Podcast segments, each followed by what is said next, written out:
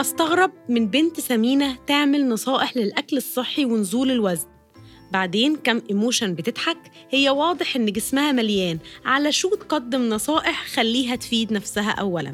ده comment جالي على الإنستجرام الأسبوع اللي فات وده عنوان الحلقة بتاعتنا النهارده وإزاي رديت على ال comment ده.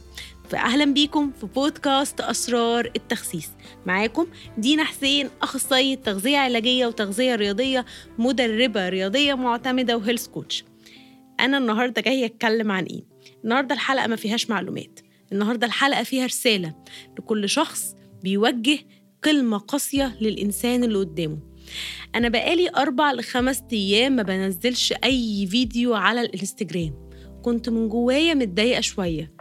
لأن الكلام لما اتقال كتير تخيلوا إنه بدأ يأثر فيا رغم إن أنا مش سمينه يعني مع إن كلمة سمينه هي صفة عادي جدا في ست طويلة في ست رفيعة في ست بشرتها بيضة في ست بشرتها قمحية وفي ست بشرتها سمراء وفي ست نحيفة وفي ست سمينه كلنا مخلوقين بأشكال مختلفة فهي الكلمة ما تجرحنيش. لكن المقصود منها وإن لما شخص بيقولها لحد بيكون قاصد بيها الإهانة. الحقيقة إن مش ده ال comment الوحيد اللي أنا شفته على الإنستجرام من ساعة ما بدأت أشتغل على ال social media. والنهاردة جمعت لكم كام comment جولي قبل كده وأوريكم عينة لنوعية الناس اللي إحنا بنقابلها كل يوم في حياتنا مش بس على ال social media. مرة اتقال لي طب ليه ما تعملي انتي diet عشان تضعفي؟ فاقد الشيء لا يعطيه. مرة اتقال لي عفوا انت بتتكلمي دايما عن ال diet وإنزال الوزن مع إن وزنك مش مثالي ومش متناسق لازم تنحفي أكثر. هي قررت من منظورها الضيق إن أنا وزني مش متناسق ووزني مش مثالي مش عارفة هي حددت ده على أنهي أساس. واحدة بتقولي عايزة تقنعيني إن أنت نزلتي 45 كيلو وما فيكيش ترهلات؟ طب نصدقك إزاي؟ رغم إن أنا عمري في حياتي ما اتكلمت عن جسمي بصفة خاصة وملهاش الحق إن أنا أتكلم معايا بالأسلوب ده. وهكذا ومن هذه الرسائل الكتيرة جدا جدا. والحقيقة وده الكارثة اللي إحنا لازم نفكر فيها إن أنا كدينا أصلا مش سمينة. أنا قررت النهارده أطلع على الميزان وأوزن نفسي بعد ما بقالي حوالي أربع لخمس شهور معرفش وزني كام. ولقيت نفسي وزني 68 كيلو. بالمع... بال... بالتعريف العلمي أنا لا أندرج تحت بند سمينة. مع ان ما عنديش مشكلة إن أنا أبقى سمينة. بس ده اللي خلاني فكرت شوية.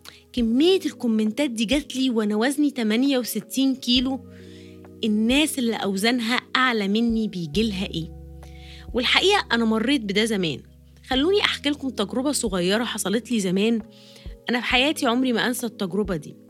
أول ما بدأت في الرحلة دي بعد إنزال وزني وتغيير career ي قررت إن أنا أشتغل مدربة لأن أنا كان معايا شهادة في التدريب الرياضي وكنت بشتغل مدربة رياضية. كنت بشتغل في جيم حقيقي كانت من أسعد لحظات حياتي. عارفين يعني إيه شخص عنده شغف بحاجة وبيحبها جدا ونزل بقى جيم وهيساعد الناس اللي زيه إنهم يحققوا حلمهم؟ الحقيقة إن أنا واجهت أكبر كمية تنمر أي حد يواجهها في حياته في الوقت ده. أنا عارفة إن أنا الكلام اللي ممكن أقوله دلوقتي ممكن حد غيري ما يحكوهوش أو الناس تستغربني هو أنت طالعة تحكي لنا ده؟ آه أنا طالعة أحكي لكم ده. لأن أحيانا كتير التجربة بتفرق كتير وبتخليكم تعرفوا بعد كده اللي ما مرش بيها أو اللي هيمر بيها يعرف يتعامل معاها إزاي. واجهت كمية تنمر كبيرة لأن أنا دينا اللي نازلة وزن 45 كيلو وعندي نسبة ترهل ضعيفة في دراعي وأنا مش مكسوفة إن أنا أقول كده. أنا فخورة بكل حاجة في جسمي. أنا فخورة بالترهل اللي في دراعي بعد رحلة نزول وزن كبيرة أكتر من 45 كيلو. أنا فخورة بال stretch marks في بطني اللي خلتني أم الطفلين أنا مش زعلانة ومش متضايقة منهم. وكنت مبسوطة ومفتخرة بالرحلة اللي أنا قمت بيها. أنا دينا جبت اتنين أطفال للدنيا وزني كان فوق ال 105 كيلو بقيت 60 كيلو بقيت مدربة بقى معايا أكتر من الش... من شهادة عشر شهادات. بس المتنمرين لما بيمسكوك وبتفضل سايب لهم المساحة إن هم يتنمروا بيفضلوا يدخلوا لك بثغراتك مرة مع التانية مع التالتة بتبدأ تصدقهم ويبدأ تنمرهم يتملك حياتك. وصلت لمرحلة نفسية إن أنا بقيت على طول بلبس بكم. كنت خايفة ألبس أي بادي كات أو أي بادي نص كم عشان ما حدش يشوف دراعي. رغم إن أنا دراعي ما فيهوش مشكلة كبيرة زي نفس الأخت اللي بتقول لي إن أنتي سمينة. كنت بستخبى دايما جوه اللبس. ثقتي في نفسي بعد ما كانت الطب بقت زيرو وعايزة أقول لكم أنتوا عارفين أنا في الآخر عملت إيه؟ أنا في الآخر استقلت من شغلي ده. استقلت هربت هربت من التنمر. ما عرفتش أواجهه. أنا ليه بحكي لكم القصة دي؟ أنا لو رجع بيا الزمن المتنمر هرد عليه زي ما هو بيتنمر عليا هيتنمر عليه. ناس كتير هتقول لي إيه يا دينا اللي انت بتقوليه ده؟ انت عايزانا نتنمر على الناس.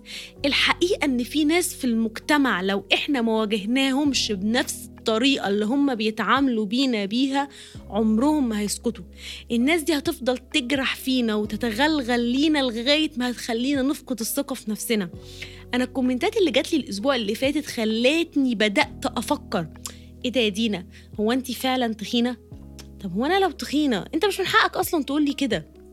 طيب نفترض إن أنا تخينة وما خسيتش أنت مالك؟ أنت ليه تحكم عليا من شكلي؟ مفيش أي حد في الدنيا ليه الحق أصلا إنه يحكم عليك من شكلك. أنتوا عارفين ان الموضوع ده اسمه stigma أو بنسميها وصمة السمنة أو ال obesity stigma على فكرة ال obesity stigma منتشرة على مستوى العالم كله. ال obesity stigma إن انت توصم بني آدم بسبب وزنه أكنه عار وأكنه هو المسؤول مسؤولية كاملة عن شكله. انت تعرفوا إن حالات الانتحار بين المراهقين على مستوى العالم كانت أكبر أسباب ليها هي ال stigma ومش أي stigma ال obesity stigma للأسف في أطفال ما بيكملوش تعليمهم بسبب الوصمه السمنة اللي بتتعرضوا ليهم جوه المدارس. مش بس كده في أطفال مستويات تعليمهم أقل بسبب التنمر اللي بيحصل عليهم جوه المدرسة. مش بس كده الموضوع مش بين الأطفال. في ناس لما بتكبر وبتبقى أوزانها عالية ما بيتقبلوش في شغل معين عشان وزنهم. المجتمع كله بيحارب ناس عندها مرض. منظمة الصحة العالمية قالت إن السمنة مرض وإحنا لسه بمنظورنا الضيق قاعدين بنتكلم على الناس دي بالطريقة دي. الحقيقة إن أنا دايما بقعد أفكر هي الناس دي لما بتقول لحد كلمة زي كده مش متخيلها مردودها عليه؟ يعني لما أنا واحدة أصلا مش سمينة ومريت برحلة نزول وزن كبيرة وده تخصصي ومجالي ولما تقلي الكومنت ده مرة واتنين وتلاتة وأربعة عشان زدت أربعة خمسة كيلو الفترة الأخرانية فده أثر فيا وخلاني شوية بدأت أتذبذب برغم كل اللي أنا بحكي لكم فيه. ما بالك الشخص العادي؟ الشخص اللي عايز يعيش في سلام في راحة نفسية وفي راحة جسدية. في نفس الوقت اللي الناس دي بتواجه بيه كمية التنمر اللي هم فيه على الصعيد الآخر كمية الضغط من المجتمع إن إحنا نبقى تحت تابو معين أو شكل جسم معين. العالم كله بيضغطنا. صور ال social media بتضغطنا. صور البنات اللي في وزن معين بتضغطنا. الصور اللي معمولة ب Photoshop بتضغطنا. فنلاقي دول من الناحية دي ومن الناحية التانية النقد والإهانة والسب. وبعدين نستغرب هي ليه في ستات كتير عندها معدلات اكتئاب عالية؟ لأن المجتمع كله ضاغط على الست.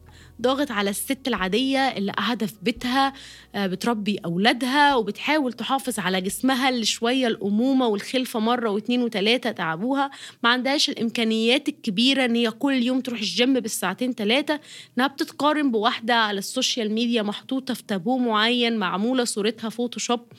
مش بس كده دي كمان بتتهان وبيتقال عليها سمينة وبيتقال عليها خسي شوية. انت مش شايفة نفسك إيه يا بنتي ما تقفلي بقك ده شوية. إحنا لغاية إمتى هنفضل كده؟ حقيقي إحنا لغاية إمتى هنفضل كده؟ حقيقي إحنا لازم نتكلم بصوت عالي. يا جماعة الشخص المتنمل لازم نرد الإهانة ليه؟ حقيقي أنا بقول لازم نرد الإهانة ليه؟ أنا متخيلة إن أنا لو كنت أي حد تنمر عليا زمان كنت رديت عليه في ساعتها بنفس الأسلوب وبنفس الطريقة كان هيخاف يتنمر عليا تاني. أنا مش عارفة أنا عاملة الحلقة دي ليه قد ما أنا فتحت المايك وقلت أنا عايزة أقول لكم يا جماعة حبوا نفسكم وطبطبوا عليها. والله العظيم أنتوا تستاهلوا احسن 100 مرة من المجتمع بيحاول يفرضوا علينا. إحنا نستاهل الحب كله. إحنا نستاهل ان إحنا نحترم. إحنا نستاهل ان إحنا نتعامل مش رقم. إحنا نستاهل ان إحنا نتعامل بشخصياتنا من غير شكلنا.